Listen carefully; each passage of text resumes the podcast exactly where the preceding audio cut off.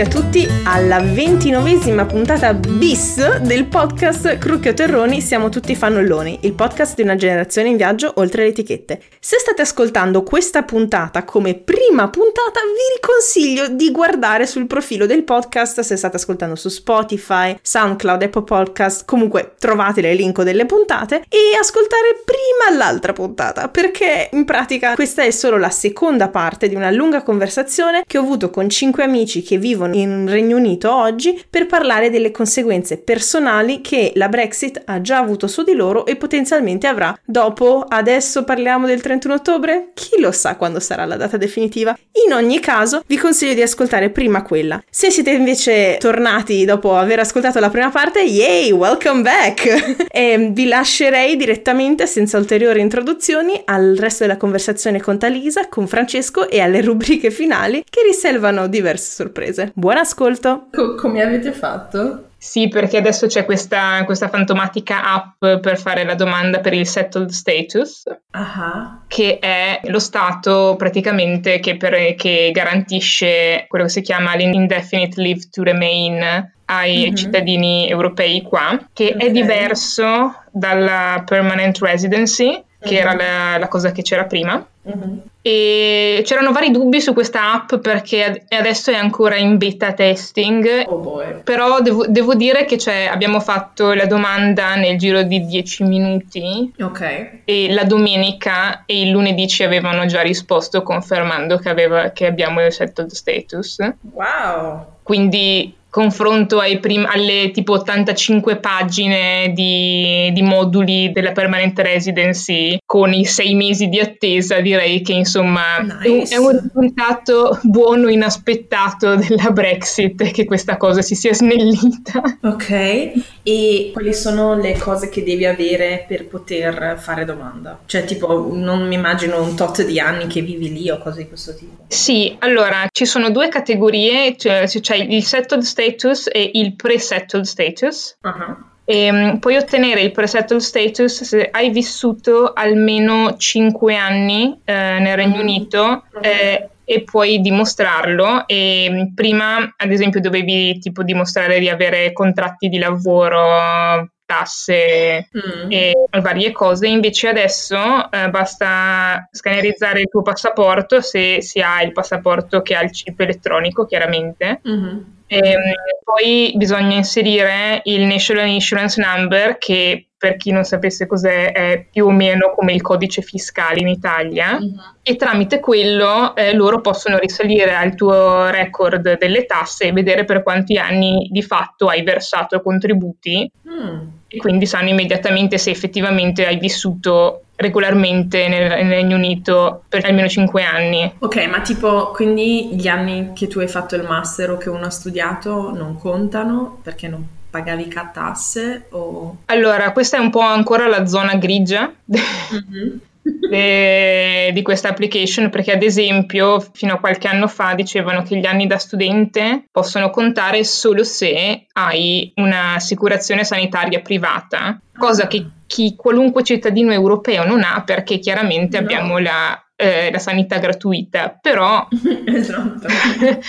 però l'avvocato che è venuto a fare una, una presentazione nel nostro ufficio in realtà ha mm-hmm. detto che la tessera sanitaria italiana è valida se presentata come prova okay. del, dell'assicurazione sanitaria, però questo è, cioè, non so benissimo come la tratterebbero questa cosa, devo essere onesta, perché appunto mm. non diventa più una, un'application automatica come sì, abbiamo il tuo National Insurance Number, abbiamo visto questo, tutto a posto. Mm. Okay. Eh, okay. Ma Mm, tornando alla cosa che dicevo che avevate in teoria originariamente pianificato di, diciamo, di, di rimanere a casa in Gran Bretagna per diversi mesi mm-hmm. dopo il 29 di marzo per sì. evitare di, che non vi potessero sostanzialmente non far rientrare. Perché pensi che quella paura fosse, diciamo, fondata, oltre alla generale sensazione di non si sa che cazzo stia succedendo? Beh, perché all'epoca allora non era ancora chiaro se questa app funzionasse o meno e quali mm. criteri usassero per dare il settled status e quali prove mm. si dovesse fornire e anche appunto quanto a lungo il governo avrebbe impiegato a processare le domande, per cui mm. cioè, poteva essere una situazione in cui magari noi facevamo la domanda adesso, però con una risposta, non so, fra sei mesi, e quindi nel dubbio sì. chiaramente non, non, non, viaggi perché non sai mm. se rientri, se rientri ma ti mettono un visto sul passaporto, mm. situazioni un po'... Eh, tragicomiche di sì. lavoro qui da cinque anni, però un visto per tre mesi, chi lo sa. Mm-hmm. Perché non è, cioè, eh, la comunicazione non è stata chiarissima perché effettivamente non è chiarissimo neanche a loro quello che sta succedendo. Quindi... Certo. E questa è tutta, cioè, anche questa app è mm, un'app del governo centralizzato, una cosa locale, da chi è gestita? Gestita dal governo centrale, mm-hmm. cioè in... Okay Vorrei dire dal Foreign Office, ma non sono sicura al 100%. Mm-hmm. Okay. La cosa interessante che ci dicevano è che questa app è, un esperim- è anche un esperimento interessante per il governo inglese perché finalmente l'Home Office e eh, l'Ufficio delle Tasse si dovranno parlare per la prima volta. Oh, wow! wow! ok. Interesting. Esatto, sì, cioè io, io, non sapevo benissimo come reagire a questa, a questa, informazione, ma io ve la lascio, ecco, insomma, fatene un po' come, volete. Ok, e ehm, passando a come la Brexit ha influenzato, diciamo, il tuo ambiente di lavoro. Ne parlavamo mentre eravamo lì mm-hmm. del fatto che cioè, mi immagino che c'entri anche col fatto di stare a Londra e vivere in una specie di bubble di gente tendenzialmente pro-Remain che fino all'ultimo non, non, ha voluto, non vuole mm. credere che veramente la Brexit succeda, cosa che per carità è anche fondata razionalmente, perché se, se Donald Tusk ti dice ah, dovete de- decidere entro il tot se volete andarvene o se volete candidare della gente per il Parlamento, no! Non sia mai che candidiamo della gente per le elezioni europee, ma stiamo scherzando. Vabbè, vabbè, lasciamo stare. Mi raccontavi che appunto la tua, come del resto altre aziende, hanno iniziato a sviluppare una Brexit strategy, diciamo, un po' tardi, per usare un eufemismo. Sì. Um, sì. um, non so, ti va di eh, raccontarci brevemente Cose, in, che, in, che, tempistiche, che cosa è successo? Ecco. Allora, cercherò appunto di essere breve perché se apro il vaso di Pandora poi sì stiamo qui per sempre. Eh, mm-hmm. Comunque penso che appunto eh, il management della, dell'azienda fosse, si fosse cullato nella speranza che appunto ci fosse un deal e quindi programmare a quel punto di che cosa fare. Però uh-huh. quello che è successo è che a dicembre, non essendoci ancora nessuna novità su questo mm-hmm. fantomatico deal, eh, si è cominciato a pensare a quali scenari avremmo incontrato in caso di no deal e okay. detta papale papale eh, come facciamo arrivare i materiali in Europa ai clienti che vivono in Europa avendo un magazzino in Inghilterra mm. se non c'è un deal se non si sa bene come il no deal impatterà le poste i corrieri e questo tipo di servizi ecco per mm. cui diciamo che allora questa operazione che ha anche aperto un altro vaso di Pandora, visto che eh, abbiamo già usato questa espressione, e rivelato un sacco di piccoli problemi che c'erano in azienda Mm-hmm. che prima venivano bypassati un po' caso per caso, mm-hmm. ma dovendo fare un'operazione massimalista come tipo appunto dobbiamo fare in modo di avere un distributore per tutti i libri che abbiamo stampato in Europa nel 2018, a tipo evidenziato quanto questi problemi in realtà fossero gravi. Uh-huh. E quindi il mio dipartimento, che appunto è quello che si occupa di gestire le relazioni con gli stampatori, eccetera, ha dovuto praticamente mollare tutto il resto e lavorare solo su fare in modo che questi, che questi libri siano disponibili dal giorno 1 di Bagno Unito fuori dall'Europa in caso di no deal. Wow. E questo è stato abbastanza facile per prodotti nuovi perché comunque chiaramente si hanno tutti i file, le persone che ci hanno lavorato più o meno sono ancora in azienda, mm. per cui se c'è qualche problema si può, si può chiedere di, di, fare delle modifiche. Mm. Però arrivano sempre i casi straordinari per cui tipo abbiamo un libro che è stato pubblicato nel 1989 che non si sa da dove venga, non ci sono files da nessuna parte, nessuno dei designer ci ha lavorato perché giustamente è, di 30 anni fa che stiamo parlando, non esistono copie in magazzino e quindi c'è questo momento di covuni di paglia che rotolano nella stanza, un po' di imbarazzo generale, dici ma cosa facciamo con questa cosa? Sì. cioè, sì e altre cose per, mh, del tipo, sì, non abbiamo un, pro, un, un vero archivio, cioè abbiamo un mm. archivio, però l'archivio è stato usato in, in modo non corretto, per cui ad mm. esempio non abbiamo un modo facile per avere dei metadati mm-hmm. e quindi cioè, senso, ci sono delle persone tipo me che devono farli manualmente. Wow che devono farlo manualmente e c'è un sacco di stress perché chiaramente c'è questa hard deadline che adesso chiaramente è slittata, però fi- cioè da, da, dicembre cioè la hard deadline era per noi il 24 di marzo mm.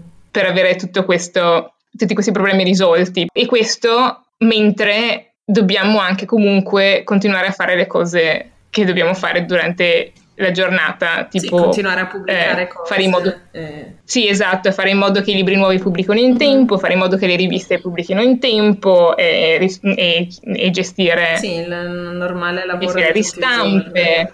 Uh, sì. Uh, Shit. Ok.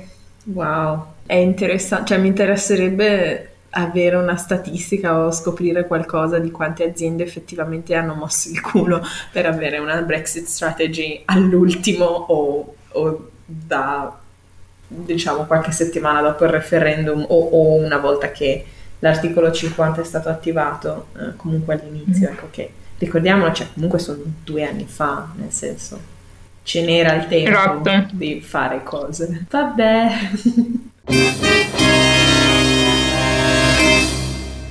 Mandy, ciao! Ciao, ciao.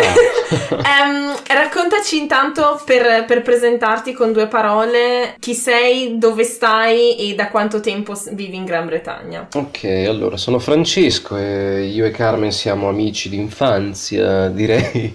Insomma, sì. ci, conosciamo da, da tanti, aiutami a dire tanti anni. Aiuto, e... sto calcolando. Ho 29 anni. Esatto, esatto. Abbiamo, abbiamo 29 anni, quindi... Ancora eh, per poco però, eh, sì. ancora per poco. E insomma, io mi sono trasferito a Edimburgo, sono, sono residente a Edimburgo al momento, mm. eh, a fine agosto, mm. il 27 di agosto del 2018, quindi sono sei, quasi sette mesi. Mm. Mm. No, quasi otto, quasi otto ormai. Ok. E niente, adesso al momento sto, sto lavorando come assistente di vendita in, uh, in, un negozio di articoli di Harry Potter. E, mm, Figata! E barra, barra, articoli da nerd quali guerre stellari, supereroi, cose del genere. Wow, ok. Insomma, sono, è una catena di negozi, quindi poi mi, uh-huh. mi spostano a, a, scelta senza consultarmi, però, però, va bene, dai, l'importante è che comunque tutta roba che mi piace mi fa... è un, è un lavoro interessante. Mm, figo, figo. E mm, scusa la domanda, diciamo, un po' scema, mm. ma Ehm, sapendo prima di partire che ci sarebbe stata la Brexit e ci sarebbero stati dei, dei casini, chi te l'ha fatto fare? Beh, in realtà, mh, mm, guarda, ti dirò, eh, quando ho preso la decisione di fare questa, chiamiamola avventura, perché poi per ora mm. sono qua, non so se ci rimarrò, non so se tornerò indietro, se andrò da qualche altra parte, però quindi è un'avventura, diciamo. Ho detto va mm. bene, eh, tentiamo e ho preso la decisione nei primi mesi del 2018, quindi direi mm. tra gennaio e marzo, diciamo, una cosa del genere, mm. perché il mio migliore amico e la sua attuale moglie erano venuti a trovarmi a Ferrara mm. e loro si sono trasferiti a Edimburgo e quindi insomma mi hanno un po' messo, come si dice, la la, la, pulce nell'orecchio mm-hmm, dicendo mm-hmm. guarda che comunque sì nonostante i possibili cambiamenti della Brexit qua è un paese interessante la Scozia è molto bella se, se riesci un attimo a, a, vincere questa cosa del clima è un paese che comunque ti, sa, ti sa ricompensare insomma era, erano particolarmente contenti sia dei loro obiettivi mm. che, che, di tutto e quasi, non dico indifferenti alla Brexit, perché comunque vabbè, è, è, se ne era accennato della Brexit, ma mm. non è stato un punto focale, diciamo, nella mia decisione. Diciamo che ho okay. semplicemente pensato, vabbè, vediamo come va, alla peggio comunque, ora che la Brexit passa e viene ufficializzato un possibile regolamento, ecco, mm. sarà passato abbastanza tempo, quindi comunque avrò modo o di tornare indietro o di, di andare da qualche altra parte. Quindi certo. sì, in sostanza. Ok, e, e, da quando ti sei trasferito? Cioè, nel senso, io ci tenevo particolarmente a parlare con te perché appunto ti accennavo, sei eh sì. più o meno l'unica persona che conosco che vive in Gran Bretagna, non a Londra, e quindi volevo uscire un attimo un po' dalla bolla di informazioni ovviamente, di Londra. Ovviamente. Anche se Ovviamente c'è anche in Scozia, la maggior parte erano per il Remain, quindi rimaniamo ancora in un ambito, diciamo, di quella parte politica, ecco. Um, no, non so, qual è stata la tua esperienza personale parlando anche con la gente del posto, se è mai capitato di parlare della Brexit, quali sono, ehm, sì, in generale un po' le impressioni che hai avuto? Ma io guarda, diciamo che comunque da quando sono qua mi è sembrato un argomento non troppo, mm, come si può dire, cioè, diciamo che con tutte le persone scozzesi con cui ho lavorato, che ho conosciuto ed è capitato mm. di parlare della Brexit, mm, non ne hanno, non, non, se ne sentono parte di questa decisione. Tant'è che mm. la maggior parte degli scozzesi con cui ho parlato sono per il se passa la Brexit. Eh, vogliamo l'indipendenza scozzese, una cosa del mm-hmm, genere. Mm-hmm. Che da un lato fa capire comunque già quanto sia una popolazione, una cultura diversa da, da quella inglese, se ci pensi. Mm. E, e, per quanto riguarda magari persone di altri stati o comunque immigrati come me, che, con cui ho lavorato, con cui ho avuto modo di parlare, la gran parte la pensa più o meno come me, quindi vabbè, fi, fino a che non si sa cosa succederà, non ci sono mh, mm, regolamentazioni ufficiali, eccetera, chi se ne frega fondamentalmente. Mm ah, mm. facciamo sempre in tempo a cambiare paese. È capitato magari con un paio di persone che mh, mm, di, mi è sembrato di sentirle, non dico impaurite, però preoccupate, ecco, preoccupate mm. da, da un, insomma, un, un, possibile, un, possibile, cambiamento drastico di, della situazione attuale, perché c'è chi magari mm-hmm. mh, non come me, che è venuto qua un po' a caso, un po' per uh, così curiosità, ma chi magari si è proprio trasferito e ha intenzione di rimanere e per una serie di motivi magari è semplicemente preoccupato che la Brexit possa portargli via quello che si è costruito in, eh, nel tempo che, che anni. esatto certo, tanti anni certo. tanti insomma del tempo che ha passato qua ecco che comunque dici ho mm. ricominciato perché non è la mia situazione però ripeto un ipotetico non lo so uh, un immigrato di un altro paese che viene per ricostruirsi una vita o per avere una vita più dignitosa si vede o ha il terrore di vedersi portato via tutto quello che è riuscito faticosamente a costruire è, è ovviamente una scocciatura, quindi mm-hmm, mm-hmm. sì. Cioè, io ripeto, mm. per la mia personale esperienza, sì, sono preoccupato, ma non, non mi lascio tormentare da questa cosa. Ecco. Certo, certo. È interessante quanto, cioè, capita raramente quando parlo con amici che si sono trasferiti all'estero che si autodefiniscano mh, immediatamente con uh, la parola immigrato ed è interessante quando tu, tu, lo stia facendo. E, mi chiedevo, la Scozia da questo punto di vista è accogliente o come la, sì, il trattamento degli immigrati? Ah, sì, sì, sì. Eh, questa è una domanda che in realtà mi hanno fatto in tanti, soprattutto quando sono uh-huh. tornato anche a Ferrara. Diciamo che mh, allora, per quello che ho potuto notare, gli scozzesi sono culturalmente disponibili, dal, mm. dal più strano al, al, più educato, sono tutti molto disponibili verso chi non è scozzese. Mm-hmm. Ovviamente ci sono anche i casi, casi eccezionali, per carità, ma in generale, Beh. da quando sono arrivato mi sono sentito mh, abbastanza mh, insomma parte di questa comunità, ecco, nonostante mm. non ne faccia parte, perché è chiaro che siamo due mondi diversi. Ne parlavo con, con Marco, il mio amico, eh, mm. qualche tempo fa che ci siamo visti per pranzo e effettivamente condividiamo la, lo stesso pensiero che, mm, che è questo fondamentalmente. La Scozia è un paese molto accogliente che dà possibilità che personalmente mi sono sempre state negate sia in ambito di crescita lavorativa che crescita sociale comunque, mm. perché ci sono distinzioni ovviamente su tutti i campi, sociale, lavorativo, però diciamo che non sono così marcati come sono stati marcati in Italia per esempio. Eh, qua diciamo che anche nel lavoro più umile o comunque cioè un lavoro blandissimo come può essere il, il commesso, adesso senza denigrare mm. i commessi. No, ge- senza aver bisogno di una, una, laurea o cose di questo tipo. esatto, ecco. cioè un lavoro mm. qualunque, mm. hai comunque una vasta possibilità di crescita, capito? Cioè per esempio mm. lavorando come assistente di vendita, un giorno se decido di proseguire in questa strada, per esempio, avrò modo di crescere, di poter diventare supervisore, magari un giorno manager, capito? O comunque, mm. cioè, di fare carriera. E da quello che ho visto c'è la possibilità un po' ovunque qui. Cioè, non è non sei limitato per certe tue mancanze o, o, incompetenze, mi viene da dire, cioè è qualcosa mm-hmm. che, che, tu comunque hai bisogno di acquisire lavorando, facendo esperienza e lo puoi fare qua, certo. capito?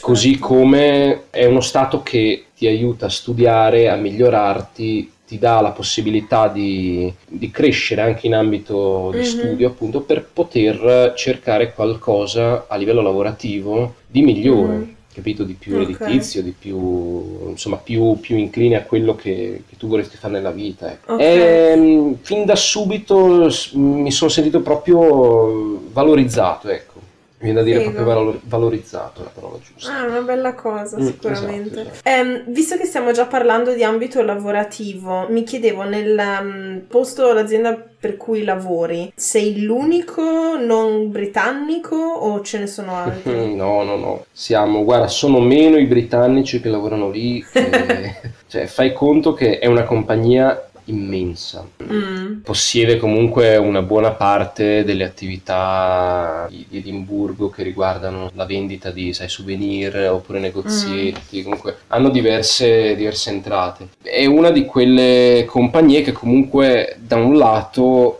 dice, aiuta, tra virgolette, gli, gli, immigrati o le persone che vengono qua cercando un mm-hmm. lavoro, capito? Comunque per iniziare, ecco. E, ehm, poi c'è chi decide di continuare, eh, rimanere lì, chi poi cambia, insomma. Siamo principalmente immigrati, mi viene da dire, perché mm. potrei contarli sulla punta delle, sì, su, sulle dita delle mani, ecco, le persone che sono scozzesi o proprio comunque anche solo inglesi, quindi diciamo britanniche, mm. principalmente siamo più spagnoli, italiani, polacchi tedeschi, c'è qualcuno francese anche. Ok, ok. E quindi da questo punto di vista, cioè avendo diciamo un personale prevalentemente non britannico, che tu sappia l'azienda si è posta il problema di cosa succederà con voi dal punto di vista della vostra permanenza e cose di questo tipo dopo la Brexit? Io credo di no. Eh, ti, okay. ti, ti, spiego, ti, spiego, anche perché. Eh, mm-hmm è una compagnia talmente grande che cioè, fondamentalmente noi commessi, assistenti di vendita, insomma le persone proprio eh, nel gradino più basso della scala gerarchica mm.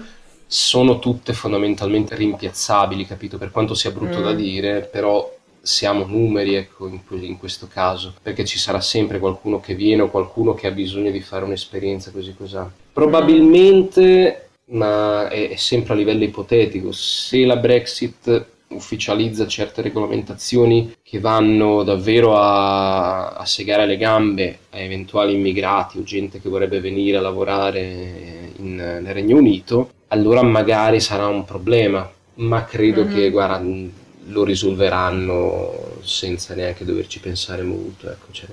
Ok, quindi non, non c'entra il, magari la mentalità del tanto siamo in Scozia, tanto poi avremo una, uh, una secessione nostra rientreremo dalla porta del retro in, in l'unione, esatto. così questo tipo, quindi sì, why sì, bother? Esatto, secondo me è così. Cioè, non, non, generalmente non mi sembra che si viva un clima brutto riguardo alla uh-huh. Brexit, cioè comunque la Scozia non è come l'Inghilterra, è davvero molto diversa. Certo. E non, cioè è ovvio, siamo immigrati, però qua Edimburgo è una, è una città molto grande, turistica. Mm quindi tutti sono abituati a vedere un po' di tutto, capito? Eh, e mm-hmm. con di mm. tutto intendo sia dal livello di persone, culture diverse, che casi strani di, di gente strana, ecco.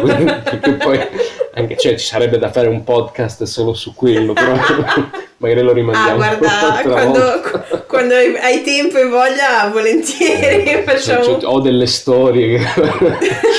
Però vabbè, e sono situazioni interessanti, perché comunque sì, vedi, mm. vedi davvero tanto. Mentre magari se ti sposti un po' più a nord, già andando più a nord magari cambiano le cose, sai, città più piccole o comunque più, mm. eh, più strette, con culture più strette, meno turistiche. Ok. Quindi okay. poi io ti, ti, ripeto, ti riporto quello che vivo qua, però certo. magari già da un'altra città cambiano le cose, capito? Certo, certo. È molto interessante vedere la tua prospettiva perché è molto molto meno emotiva rispetto a quella degli altri con i quali ho già parlato, ah, nel eh. senso che è meno ansiogena, più zen, molto... ma in qualche modo si fa... Cioè sì, anche... No, ma, ma probabilmente ma non è solo una questione personale del fatto che tu sia lì da poco, perché ho parlato anche con un altro amico, Stefano, che si è trasferito a Londra a dicembre, quindi ha da meno tempo di te addirittura. Mm-hmm. E anche lui era tipo, ah, se succede qualcosa me ne vado, in qualche modo si fa. Però comunque quest'ansia esistenziale dell'incertezza, forse, non so, la, la sentono di più a Londra perché sono non solo politicamente per il Remain, ma attivamente. Mm, sì, può essere, cioè, cioè, può essere. Cioè, nel senso, anche il fatto che, e comunque essendo la capitale, ci sono tutti i politici uh, che hanno anche gestito, sì, insomma, influenzato il voto. Ma credo che. Cioè, probabilmente Londra, poi da quello che. Io sono stato a Londra un paio di giorni, tanti anni fa, mm, e mm. tuttora credo che sia una città che nella quale non andrei mai a vivere, ecco, eh, mm. per una questione di ritmi, di, eh, di, di tipologia di vita, di cose. E, ehm, sì. Quindi immagino che sia completamente diversa. Cioè, qua Edimburgo mm. è una grande città, ma le cose funzionano lo stesso, cioè, ci sono dei ritmi che però non sono così stressanti, ecco, almeno mm. dal mio punto di mm. vista. Io sono uno a cui le cose piacciono fatte in un certo modo, con calma e senza troppo stress. Però certo diciamo che l'idea che mi ha dato Londra e, e, l'idea che continuo a farmi di Londra sentendo come ne parlano alcuni amici che, che stanno lì, mm. io mi sono fatto proprio quest'idea che sia una sorta di bocca dell'inferno, ecco perché comunque no.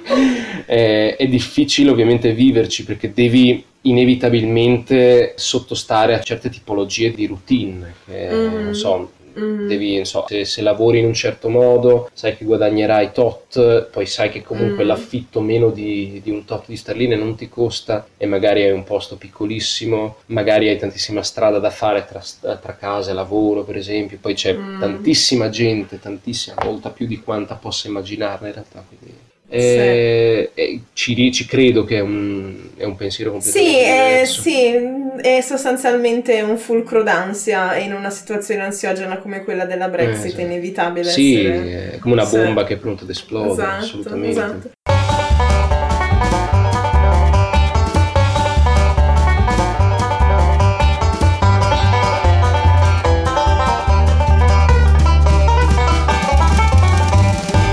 Per chi ascolta con regolarità il podcast, un appunto. Vista la quantità di amici che sono riuscita ad intervistare, ho deciso di tagliare la rubrica in giro per il mondo. E passiamo quindi ora direttamente alla rubrica Modi di dire e modi di essere, la rubrica dove vi portiamo ogni volta detti e modi di dire in dialetto o in altre lingue. Per la puntata di oggi ho chiesto ai nostri ospiti di dirmi un detto che riflettesse le loro emozioni o punto di vista sulla Brexit. E quindi eccovi una selezione di quello che mi hanno detto. Partiamo con il Don, che l'avrete capito è tra quelli intervistati, insomma, il più incazzato che dice che, che, Nerone suonasse la cetra mentre Roma andava a fuoco, mm. cosa che non è vera. Sì. Però eh, penso sia la, l'unica reazione accettabile a, a, questa Brexit, al fallimento della classe politica inglese. Suoniamo la cetra mentre l'Inghilterra va a fuoco.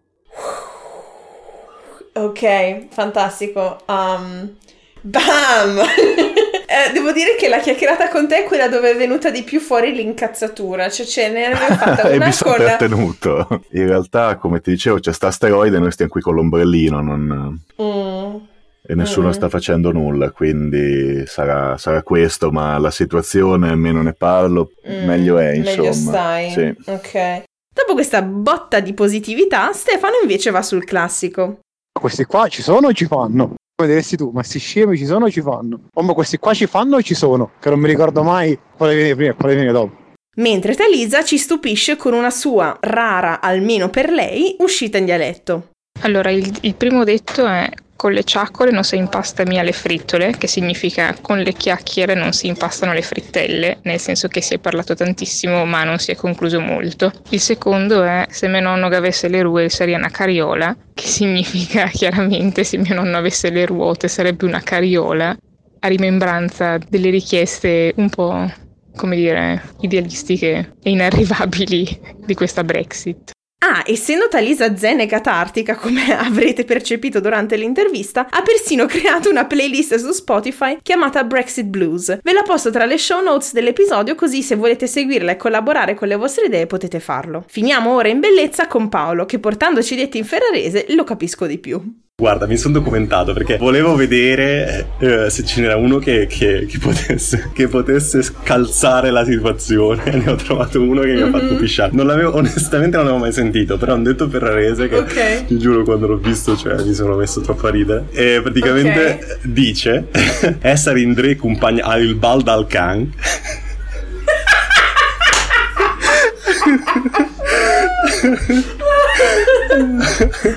che quindi letteralmente essere indietro come le balle del cane. Esatto. ho pensato, oh mio Dio, e, cioè, e, cosa, e, e cosa vuol dire? Eh, mi fa troppo ridere perché proprio penso alla situazione della Brexit e cioè, dico, raga, ma dove stiamo andando? Siamo... E poi ce n'è un altro che mi fa, che, che, anche questo non l'avevo mai sentito, però potrebbe anche starci eh, sempre come, mm, come, detto, che è eh, andare mm-hmm. a Pampogni, che è non concludere nulla o mancare clamorosamente un'occasione. okay. sempre detto ferrarese, eh, che di nuovo, cioè, seco. Fantastico. e io in realtà, cioè, quando ho pensato a questa puntata, c'è solo un detto che mi è venuto immediatamente in mente, però cre- temo di averlo già usato sul podcast, che è Savoto of Galine col caldo. perché, dai, cioè, è perfetto. Galline col caldo, assolutamente. Cioè, volere uovo, galline e culo caldo, nel senso di volere tutto. tutto e non essere disponibile a dare delle concessioni, come per esempio sui confini tra l'Irlanda del Nord e la Repubblica Irlandese, cose di questo tipo. E tu ti dici, ok, ce l'avete avete voluto voi, non è che siamo noi che vi stiamo cacciando. Sì, infatti, infatti secondo me una delle... Adesso non mi ricordo chi è che era stato, ma questa era una delle cose che mi ha fatto ridere di più in assoluto. Era stata mm. quella politica che aveva dato il... Um, il nome Brexit al suo gatto. Ha detto che fa. che praticamente quando miagola tantissimo quando si mette davanti alla porta per uscire, ma poi quando la aprono se ne sta là. Ti giuro, mi ha fatto morire. Perfetto. Sì, io penso che gli approfondimenti di questa puntata uh, non saranno, saranno informazioni meme. su Brexit. esatto, la collezione dei migliori meme sulla Brexit. Sono d'accordo. Perché è l'unica informazione qualificata Al che momento. possiamo dare in questo momento. Esatto. E così si conclude la nostra puntata. Ringrazio infinitamente nell'ordine di apparizione Stefano, Paolo, il Don, Talisa e Francesco. Grazie per il tempo che ci avete dedicato, per la sincerità e schiettezza nel raccontare le vostre storie e speriamo davvero che le cose si concludano in modo positivo per tutti voi. Se siete anche voi italiani in Regno Unito e volete condividere la vostra esperienza, commentate su questo episodio o scriveteci su Facebook o Instagram. Se state ascoltando questo podcast quando esce lunedì mattina, spero siate arrivati nel frattempo al lavoro, se no tenete duro che il pendolarismo prima o poi finisce. Per domande o commenti visitate la nostra pagina www.facebook.com slash tuttifannulloni o scriveteci a tuttifannulloni.gmail.com o ancora seguiteci su Instagram per seguire anche il dietro le quinte della produzione di questo podcast. E ricordate, vale sempre la regola del rispetto e della critica costruttiva. Siate il vostro lato migliore, è solo così che le cose cambieranno davvero. Se volete consigliare il podcast ad amici o familiari, ci trovate su SoundCloud e su tutte le app dove si ascoltano podcast, quindi Spotify, Apple Podcast, Stitch Stitcher, eccetera, eccetera. Se invece vi è piaciuto così tanta questa puntata che volete ascoltare ancora più materiale, date un'occhiata al mio profilo Patreon su www.patreon.com slash tuttifannulloni, dove potete contribuire alla crescita e al miglioramento di questo progetto anche solo con un dollaro al mese. Grazie in anticipo a tutti quelli che lo vorranno fare e buon ascolto per i contenuti di approfondimento. Questo podcast è prodotto e curato da me, Carmen Romano, e nella prossima puntata, dopo una serie di temi politici pesanti, torneremo a fare profili personali e parleremo con Giovanni dei Micra del fare fare musica in Italia oggi. Tutte le musiche sono di Kevin MacLeod del sito Incompetech. Buona settimana a tutti e ci sentiamo tra due lunedì. Alla prossima!